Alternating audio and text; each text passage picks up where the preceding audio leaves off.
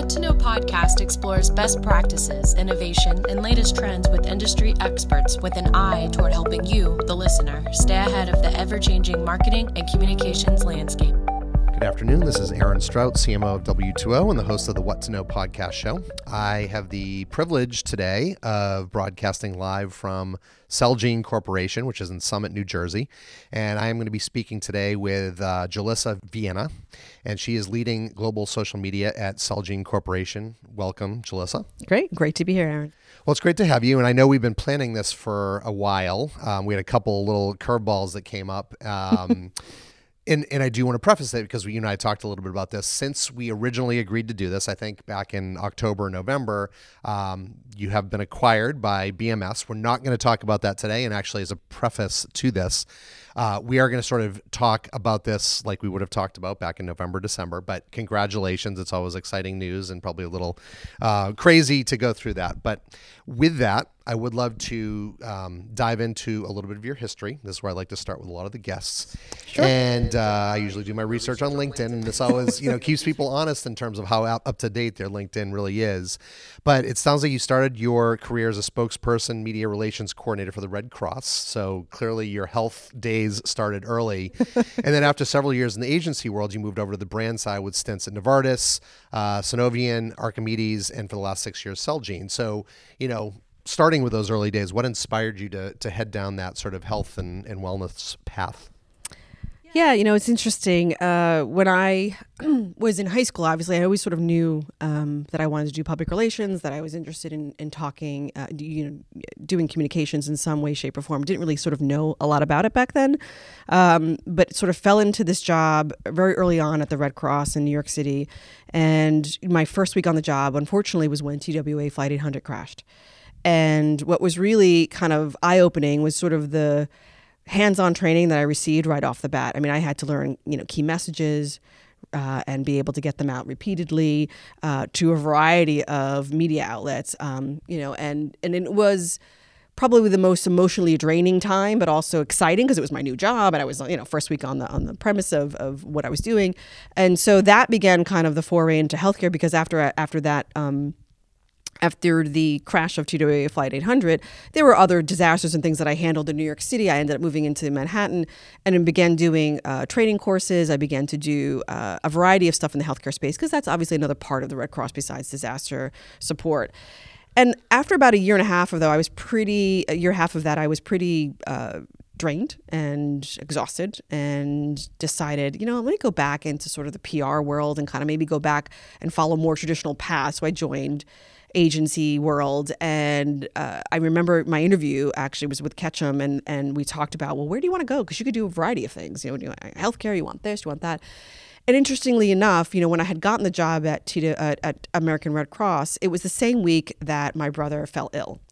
And so while I'm dealing with sort of this emotional external event that everyone knew about, I was also dealing with something internally, personal with my brother. He later was diagnosed with schizophrenia and bipolar disorder, and it began to be kind of a central focus of my life. And when I had the opportunity to come into Ketchum, the PR agency, they said, we have a health practice, we have this practice, that practice. I was like, I think I really want to focus in on health. So you might have thought it was the Red Cross experience, but it was actually more personal driven.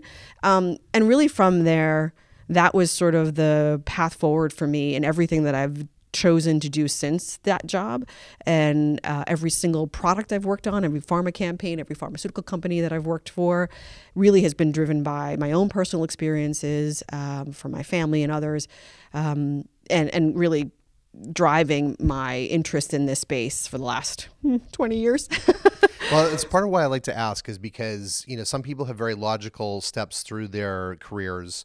Some people have, things like this where you're not going to have on LinkedIn that your brother's health and an illness were the things that sent you down the path.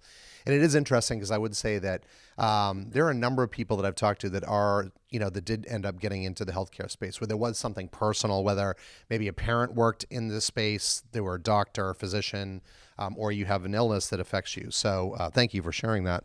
Yeah. So one of the things I do want to talk a little bit about is your role as the global social media lead here at Celgene. And I want to talk about what a day in the life looks like for you, because I think you work in a really hard space to be innovative. And I would argue, based on some things I've seen and experiences I've had, that you do a lot of stuff to push the envelope. And I'm seeing social media here on the wall, and this very innovative wall. I took a picture, which I'll have Julissa clear to see if we can put this up on the blog post with it. But it is a tough space to do social media. And so talk a little bit about that and what your daily role looks like and how you sort of fight through all the regulation and sure. I'm sure some bureaucracy that, any big company brings to bear and trying to do a job that's normally very nimble and agile. Sure. Yeah. So I think a lot of it stems back from kind of my PR days, frankly. I think the role I always thought I played back then was this translator to the layperson. And I think with the advent of social, it felt so natural for me to transition into this space because it's not too dissimilar, distilling down a message in a very short form and creative way and kind of really trying to grab attention is all about, I think, what I've been trying to do for the last 20 years in some way, shape, or form. So it was kind of a natural progression for me. And I don't think it's always the case for all PR people. But for me, I spent the last several years here at Celgene sort of evolving our policy and our approach and purposely, it's never no to me, it's always how. So, and that's the approach I take with our legal, regulatory, compliance colleagues. It's like, look, let us understand what's really happening in the space, which I think ties to some things I know we'll talk about when it comes to insights and analytics and all of that. But it's really understanding the tools that are out there. So in this case, social tools, channels like Facebook and Twitter and Instagram, and how people are using them and the people that we specifically want to be talking to. So in this case, sometimes it's patients or physicians and things, and how we can take what we're doing and share it with them. And so all the same principles apply about, can we bring something of value? What are we trying to do? Are we trying to connect people? Are we trying to share resources and information for them that's going to help them make a more informed decision around their treatment or their disease or their management of it? So, when it comes to what my life is like on a daily basis, it's pretty...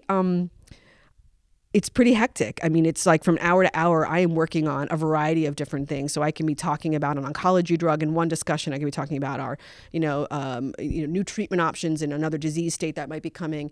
I may be talking something from a corporate standpoint. I may be working on plans. I may be shifting gears and thinking about some of our European campaigns that we're launching.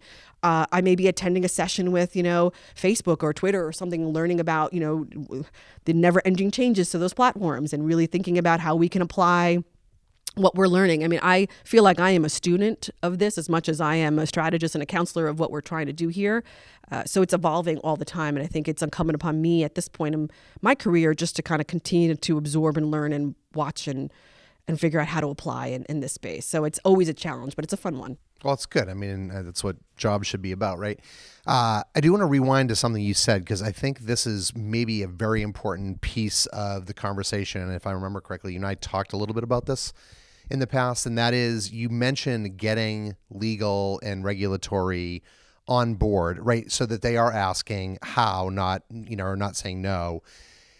How much have you conditioned them? Because that isn't normally the way it always goes. And I think good social media strategists and leads actually do figure out early days how to bring their partners on board and get them involved early versus, sort of showing up at the last second and saying, hey, surprise, this is what we want to do, and then having to react. So maybe, I know this wasn't on our pre-prep questions, but maybe talk a little bit about that. No, absolutely. So I think part of it is, I've been fortunate enough to be working in this industry for 20 years or so, and I've worked on a lot of product launches. I've worked in marketing. I've worked, across a variety of functions within companies, or even when I was on the agency side working with different people within the companies around product launches and things. So, you get to learn kind of what the hot buttons are and what you have to stay away from, what the promotional rules are. So I think, generally speaking, what I've always tried to do is put myself in the shoes of that regulatory person, that ad promotion person, that legal person, and say, all right, what is it they're going to be concerned about? It's the same stuff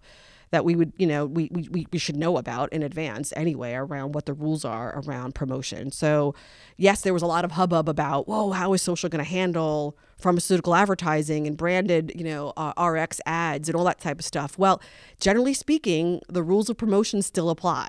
So it's a different medium, it's a different channel. So for me, it was never hard. It was sort of just this idea that if I could apply everything that I've always learned about how to when I put out a press release and how to write about, you know, a product and its indication and the promotional messages around that we'd have to get approved before they went out, it's no different in my view. And so it really was coming to the table with that mindset early on. And really the hard part for me was educating our stakeholders like that on the platforms and why we needed to do the things that we needed to do, and to convince them that our audience was there, that the people we wanted to reach were there, and to, you know, get out of the mindset that that what they're doing on a sales piece is the same thing as what I'm trying to do on social. It's not. There are some differences, clear differences. So, you know, I think I've been fortunate enough to understand all of that and really bring a lot of that to the table in every single discussion. And so I don't pretend to know everything by any means. And that's why I go to them to say, hey, this is what I'd like to do. It's about, for me, honesty and trust and transparency. I'm very, what you see is what you get. I'm very upfront, and I'm not trying to pull one over. And I think they know that about me. And I think, you know, when I've come to the table and said, look, this is what we're trying to accomplish at the end of the day. Here's how I think I want to get there using social, using these tools, using these techniques. Where are the guardrails? Where am I going out of bounds? And if, you know, hopefully I've caught that already. But if I've solved for it, I tell them. And then if there are things that I'm stuck on, I ask, hey, where do you think, you know, can I accomplish this? And I think what you find, and maybe I've just been fortunate to always have really good relationships with legal and regulatory colleagues over through many years, many companies. What you find is that they can be your partner. And I think, you know, there's always a little bit of creativity in all of us. And I think sometimes you just have to spark that out of folks. And I think when they sort of can, you know, see the coolness of some of the stuff that we're doing, they get excited and they say, yeah, all right, let me see if I can, you know, bend my brain a little bit differently to see if this can work. And I really think that's what I've just been trying to do all along, is just use my power of persuasion and PR skills to help them, you know, come along the path and the journey that I'm on to try to do what I need to do for our goals and objectives. Well, that's great. And I'm sure that's an inspiration for those listening in that are trying to crack that same nut. I do want to ask you a different variation on this next question, because we've covered some of this ground already, and you can say, mm-hmm. I can't go down that path. But given the fact that you do live in such a regulated world, you are doing great things and reaching hard to reach audiences that maybe traditional marketing tactics couldn't reach. Mm-hmm. But with it being so regulated, you can't, you know, you can look probably with an eye toward appreciation for what goes on around the Super Bowl and all these great fun Sumer, you know, Lay's potato chips kind of things. Yep. Who do you look to for inspiration, and where do you find, you know, this is how I'm going to do this? Because I think, you know, it's probably hard within your space because, you know, people keep things pretty close to the vest, and probably some of the best campaigns you never even get a chance to see, right? So tell us a little more about that one. Yeah, that's a great question. I think, you know, I have a lot of brands out there that I follow, both in pharma and out, you know, both personal brands and things that I, you know, consume myself and things that I'm just interested in. And obviously there are some really great, you know, social brands that are out there right now that are having a great time, that are fun, that are snarky, that are, you know, whatever they're doing is catching, you know, media attention, and that's exciting. And I'm like, wow, I would love to work for a brand like that one day, or get positive media attention versus negative. So, you know, it's hard to name specific ones, but I am such, like, as I said before, I'm such a consumer of this stuff. I mean, I don't believe that you can do social media and not be on these platforms. And so I learn in odd and different ways all the time. One, by participating. So if I have a complaint because I had a problem once with my microwave, and I contacted the company that made it on Twitter. And sure enough, I learned something about their customer service and how I might think about doing customer service just through my own personal experience. So it wasn't, you know, that I'm just such a huge brand, you know, fan of this brand, but it was more of just, I had this product and I need to figure out, and I didn't want to call, you know, I mean, who wants to call anymore? So sometimes when you sort of put yourself in the shoes of the people that are doing the same things to you every day, and you're sort of struggling to navigate it, it's kind of interesting. I always learn something that experience. So I'm checking, you know, probably several times a day social media, and I'm always learning and looking, and it's usually related. It's funny, if I'm struggling with something with my own business and I'm trying to figure out how to make something creative, or how to solve get over a challenge that I'm having in communicating, because we're so regulated with a patient or a physician. Sometimes I find the answers in other industries or in my own, just by being on Twitter for a little while, or just going on Facebook and just, like, you know, engaging on things that I'm interested in. And then all of a sudden it sort of comes to me, or I see it and I say, I think I can do that, and let me see if I can apply it. So I know I'm not completely answering your question, but I think that to me is you have to be, again, a student of what you're doing. It evolves so much. And there's some great folks out there doing some amazing things that, you're right, I wish I could do, but I still get joy out of watching. Well, actually, I really like your answer. And in fairness to those listening in, I did not give this as a pre-scripted question. So it is a little bit of, it's why I give some of the questions in advance so people can think about it. But I do a lot of that same thing. And I have lived in the space for, I don't know, since 2006, I guess. So whatever that is, 12 years in the social space. And I have been a big student of looking and seeing how companies react, not only to me, but to others. And actually, I know this is probably an interesting one. We won't go down this path, but I have been lucky because I've been on Twitter since 2007. I have more than the average bear in terms of Twitter followers. And I've tried to not use my Twitter followers, for ill, but there have been a few times where I know that if I need to get someone's attention, it doesn't hurt. But I like to see how they react to people that have big followers or that are influential versus not, because that tells me a lot about, who they are and what they do. So that was a perfectly fine answer in terms of how you get inspiration. The next one I want to talk a little bit about is you did speak at our analytics summit last October. That was when we started talking about doing this podcast. And you had a really nice case study that demonstrated how highly targeted data and insights helped inform one of your recent paid media campaigns. And I think this is one that a lot of people want to hear about. And you're actually very kind to share some specific data, which people aren't always inclined to do. Give us a little recap of what that is and, sort of what the essence of the talk was. Yeah, sure. So it was a great opportunity. I mean, I think to your point, it's not something we always share in great detail about, but I think it's important. So this was a clinical trial that we were working on in the ulcerative colitis area. And we were working with your agency to help us identify some insights around the patient population, what they were doing online, how they were conversing with each other, what were they saying, where were they, and how we could begin to propose to them the option of looking at a clinical trial in their treatment journey. And so, there was a lot that we pulled out of that, the insights to give us a better sense of how to position our content. And so there were things like patients use humor, and they obviously it can be very emotional as well. But we really sort of honed in on some of those elements that we learned about what they were experiencing and saying, well, maybe there's a way we can reflect back what they're talking about. And, some of it is humorous, but it is a daily struggle for a lot of these patients. And so we wanted to find ways to leverage those insights to create content ads essentially for this campaign that would make them click. And that's what we ended up doing based on the insights that we gathered. So we knew that clinical trials, again, were pretty much a last resort for patients. And so if we could find a way in, and rather than just having a standard ad that it was just, hey, go find out about this clinical trial and see if it's right for you and take a quiz, which, can work to some degree.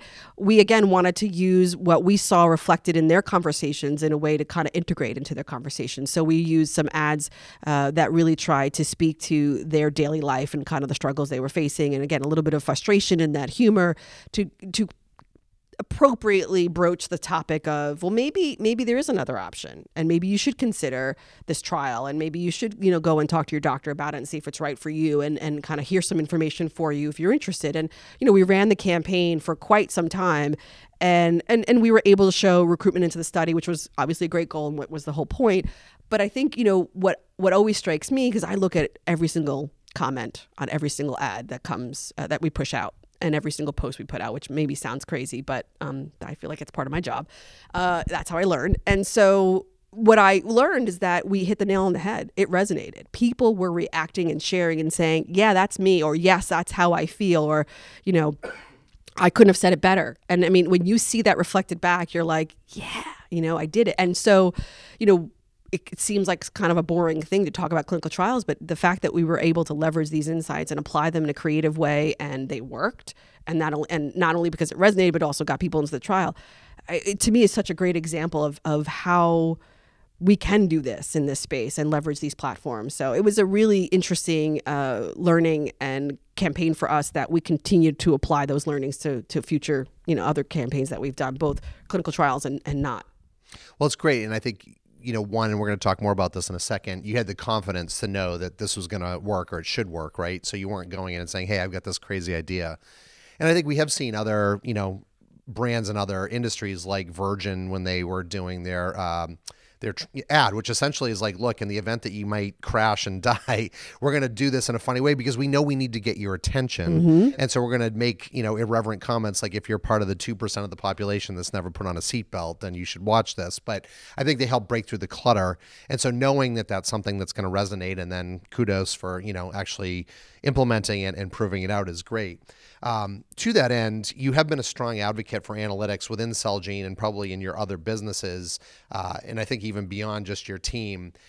It feels a little bit like a no duh kind of question, but I don't think enough people, you know, really, they pay lip service to it, but they don't actually truly embrace analytics and insights and research and use it for their day-to-day job. I might even hazard a guess to say a lot of people in the social media industry, because I think they're, you know, all about the conversation and can get a little fluffy on certain things. So what gave you this passion around, you know, having this power and this knowledge to do your job better and help other people do their jobs better? Yeah, I think it's a great question. I think I had to think about this for a little bit, because I think it's again, it goes back to some of my early days and the role that I've always thought I've played. And I think when, you know, I was on the agency side for many years, I was able to use Simmons data and other types of data to kind of help me understand the audience that I was trying to reach, and helped us figure out what media publications we wanted to reach out to with our news or our stories or our patient highlights and things that we were doing. It helped me understand that, you know, a patient is more than just a patient, right? They're a consumer. I've said this to you guys many times. There's so many facets to who we are, right? I'm a patient as well, right? I have a rare disease recently that I was diagnosed with that that I've learned a lot about how I, you know, want to get information and what my preferences are. So all of that to me plays into what we need to be doing in this space. And so if it takes a little bit of extra time for you to read the results of your ad campaign and look at the comments and look at the engagement and figure out what resonated and if people shared it and what they did with it, or if it, you know, if you do this analytics exercise and really kind of get into the insight mining of what your patient population is talking about or physician population is sharing on Twitter, you know, all of that's going to, I think, help you directionally, and also may spark some creative brainstorming ideas, and it may help you hone in on what you think you can deliver on, where you can intersect with that conversation or that sweet spot that, you know, really connects your brand and your company, or, you know, whatever it is with the audience that you're trying to reach. And so to me, it's always been the backbone of how I've approached communications anyway. And so it was like, now that we can do it and we can mine all this stuff, I'm a geek. I love it. I just nerd out on this stuff because I think it's so fascinating. Like, it's been days pouring through it. And it frustrates me when someone wants a plan in analytics or, you know, kind of do this insight mining and then they don't read it. And I'm like, well, why did we do it? I mean, and, you know, I often get asked, well, how do you apply what you're doing? And I say, I apply it in so many different ways and in so many aspects of my work that I never stop referring back to that document. And frankly, when it gets sort of outdated after a year or two, I'm like, let's do it again. And let's hone in on kind of the unanswered questions. I mean, I try to position this to, like, my marketing colleagues as, you do market research, right? It's no different, really. So let's take a look at what we're learning from the market that we're trying to research, right? Whether it's on social or in other aspects of your business.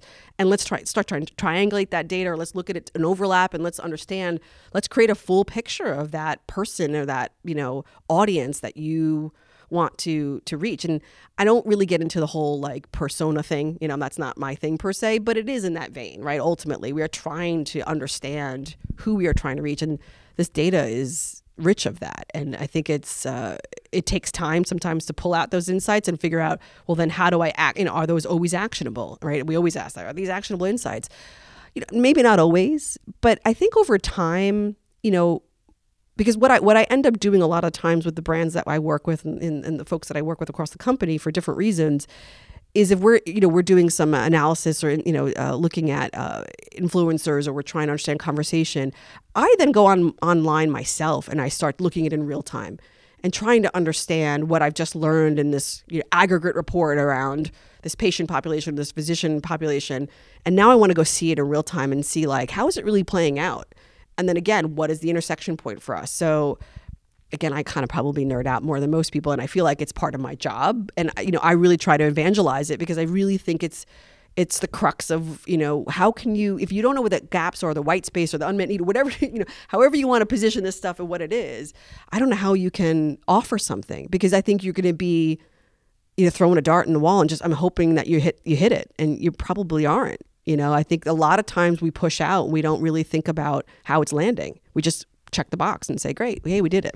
Well, thank you for, that's a great lesson. And I think all of us could and should be doing more with it. And I think when it comes naturally, then that helps. I don't want to yada yada over the part that you just mentioned that now you are a patient and you do have a rare disease. I won't get into the details, but has that changed the way you've looked at your job at all? I know we talked earlier about, you know, being a consumer, and but it's a little different looking in a microwave and you having a problem versus now I am one of the people that, you know, my company actually targets, even if you're maybe different disease states. So. Yeah, no, absolutely. It's totally changed. So I don't mind talking about it because there's not enough awareness about it. So I have this rare disease called achalasia, and it's a failure to relax of my esophagus sphincter, and it caused basically food and liquid not to get into my stomach. So I had an operation to fix that. But I had never heard of this. It's an esophageal motility disorder, essentially. And it's autoimmune based. So it's rare, about 1 in 100,000 or so have it. It's growing in unfortunately in diagnoses, but or prevalence. But, you know, when I was diagnosed with it, which was part of the reason why this podcast originally got delayed too, is because I was having all of these issues and symptoms and things, and we couldn't figure it out for about a couple of months. I went to social media and I was like, is anyone talking about this? What is this achalasia? What does it even mean? And I nerded out. I went on, I searched podcast, I searched PubMed, I searched Twitter and Facebook for groups. And I found a lot of stuff out there. And it really was a relief, because at least there was some information that I could learn about what I was dealing with. And obviously I asked my physician and my surgeon all these questions, but for me it was just a great way to connect, right, as more kind of human way, and figure out how much information I really wanted at the time. And of course, I guess, again, I wanted a lot, but then processing all of that and figuring out, okay, maybe it was too much and I'm at this stage, and come back when I have these questions. And, you know, I love Facebook groups now, because I think I've joined like so many as a result of this, because I've learned a lot, and there's so much sharing there. And there's a lot of stuff that, you know, there's a couple groups I've dropped out of because it can get negative and can be depressing and hard. But I think it's always a great, for me, it was just a great learning of right, what was my treatment journey? What was my, you know, sort of, you know, from diagnosis onward, and how did I learn about my options? Because I had a couple different treatment options to pursue and make some of those decisions. So hearing from other people and hearing, you know, podcasts from physicians, and I watched videos of presentations, and, you know, thankfully I'm in this field, so I was able to understand quite a bit of it. So my questions to my physicians were limited, but they were very focused, because I really wanted to make sure that I understood certain aspects and looked at outcomes and things like that nature. And so, you know, I'll never get the movement of my esophagus back, so my life is different as a result of it. But I'm on the other side of it, and I feel great. So, and I'm really grateful for all of the folks on my care team, right, that helped me through this and still help me. So it really just sort of changes, you know, I think a lot of things about how I'm writing that next, you know, social media ad copy, and how I might, you know, approach a brand planning discussion and thinking about my own experiences and what I learned. Again, very different than some of the other things that we're actually working on here at Celgene, but really I think there are a lot of takeaways that I think I will apply for the rest of my life, frankly, from this experience. Well, I'm glad that you're here, and I'm glad that you feel great, and thank you very much for sharing that, because I think, you know, it is good to let people know that it is okay to share that, and absolutely, you know, you're in the process of triangulating. This is like a completely 180, but I do want to shift into these last few questions, sure, and be respectful of your time. But looking at the more macro space in healthcare, we've talked more about, you know, social, we've talked a little bit about reaching people. Any predictions for what the next 5 years hold in store? Yeah. So, you know, I thought a little bit about this. I am not a prognosticator, but, and I have no crystal ball. And I think, yeah, there's a lot of exciting things happening in healthcare that I know a little bit about. And we've had some conversations in the past about AI, and, you know, there's just, I mean, you know, really thinking about how pharma's trying to go more digital, more tech, and those collaborations that they're doing with Apple and others. And I think that's exciting and great. I'm glad it's finally here. At the same time, my sort of things that I think about where we're going, or at least where I hope we're going based on things that I'm trying to drive and what I'm, you know, what's impacting me. So things like privacy and regulation of social media channels, it's coming. It's, you know, obviously already here in Europe. We're seeing some changes in privacy laws in the United States. Obviously There was news today around some things that Facebook is doing to kind of really regulate themselves and kind of make sure that they're being fair and balanced and safe. So I think there's going to be more of that. I mean, I wouldn't be surprised if there's more, you know, if there's actual legislation at some point that really governs, you know, some of these channels and what they can and cannot do. I think what I'm excited about is, you know, what I heard recently that on Facebook in particular, there are over... and this is coming from Facebook, 175 or so branded and unbranded pages that have launched in the last couple of years. And that may not seem like a big number, but it really is, given how, you know, years ago when I was at another pharmaceutical company, this is back in 2006 or 7 or so, we were just starting to work on our policy. And it took them 2 more years after I left to get it on the ground and actually launch, you know, a channel. And then I fast forward to, you know, where I am now, and we, you know, we're still fairly, you know, in infancy stage as well. But that's exciting to me. I think we're going to see this immense growth in this space with pharma doing a lot more. I think these channels are going to figure out how to better work with pharma, with the regulations that we have. We're already seeing that with Twitter as well. And so I think it's just going to continue to evolve. Probably, I think it's going to pick up more than it has in the past because there's enough examples now out there that people can learn from if they're afraid to trail, you know, a new path. But I think that's a kind of exciting and big one. I think, you know, this is my own prediction, and it may not be based on any fact, but I, you know, it's again as my own kind of, you know, user of these tools out there and social in general. You know, I love creating content for certain things that I do, my side hustle kind of thing, and I always am intrigued by, you know, brands and how all types of brands, pharma and not, how they're creating content.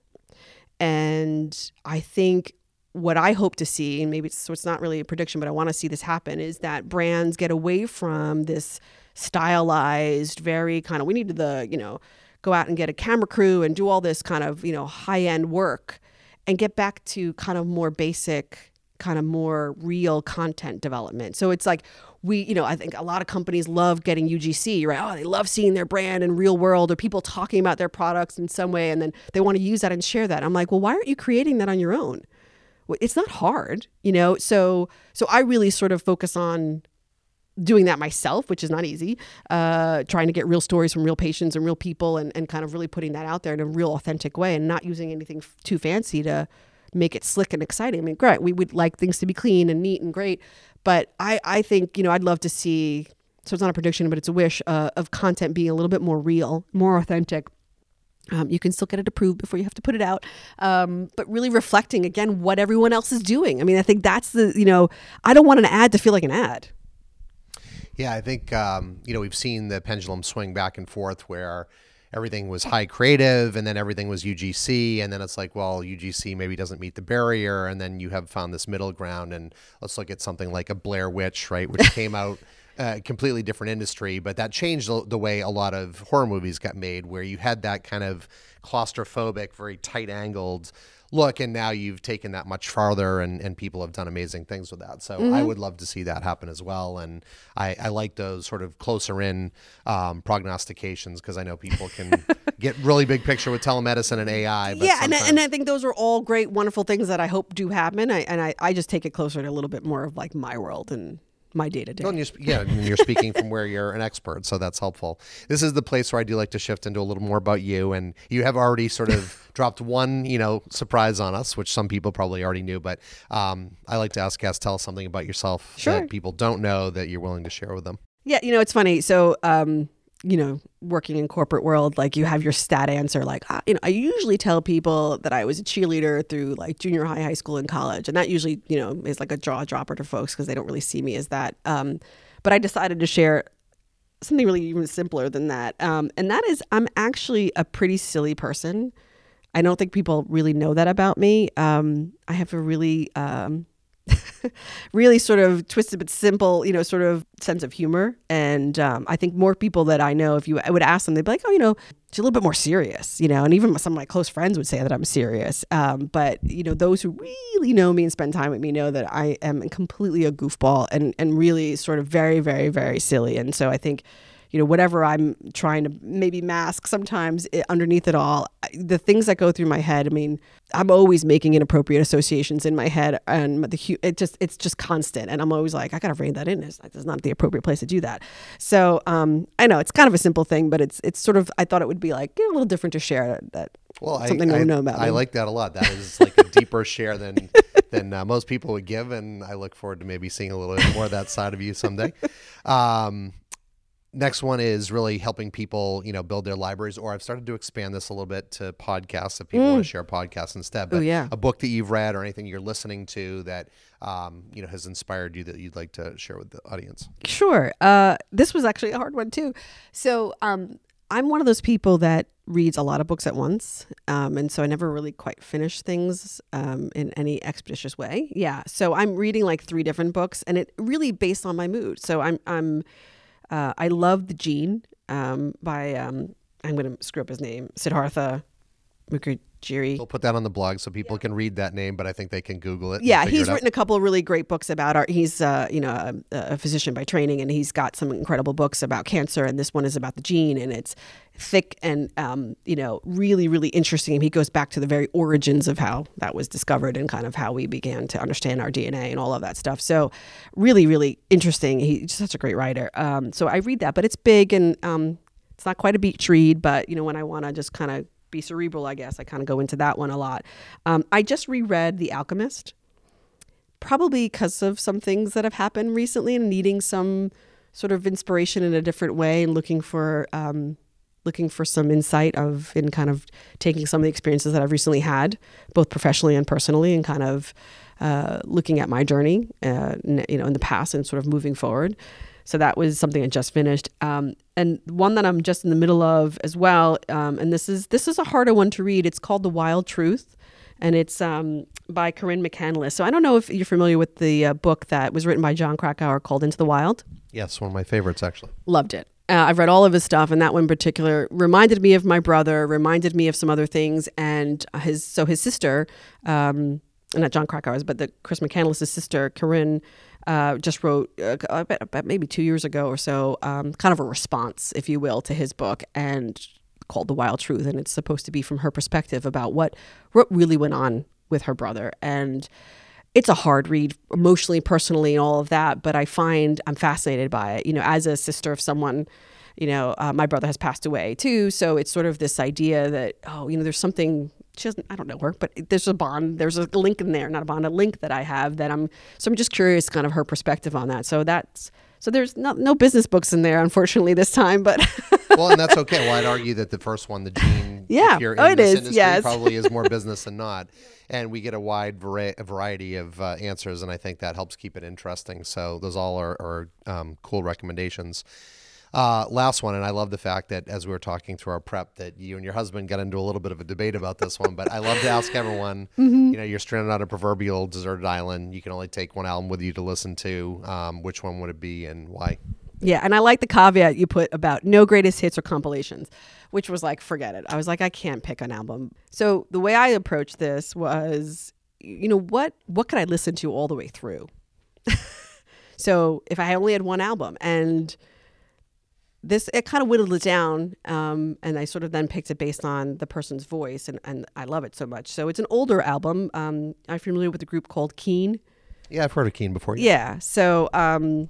early 90s, maybe late 90s? Yes, yeah. So they have an album called Hopes and Fears, which maybe is apropos for being on an island. But Tom Chaplin, who's the main singer, it just got this amazing, amazing voice. And I happened to see him in concert a couple of years ago with my husband, actually.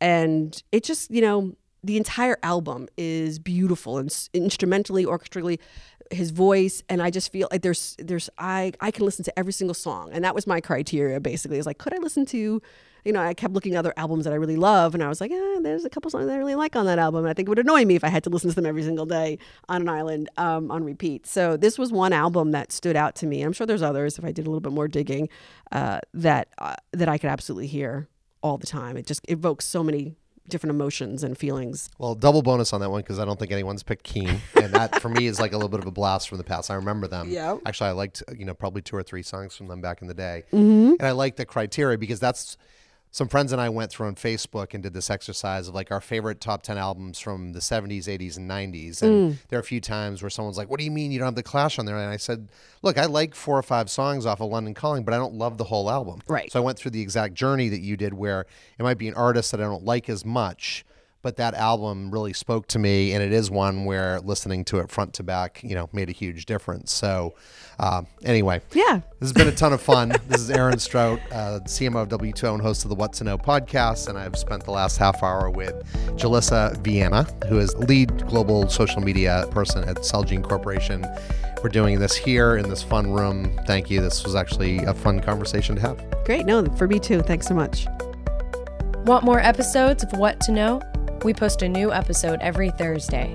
Subscribe on iTunes, the podcast app, the Stitcher app, or Spotify, and view the podcast page at w2ogroup.com/whattoknow.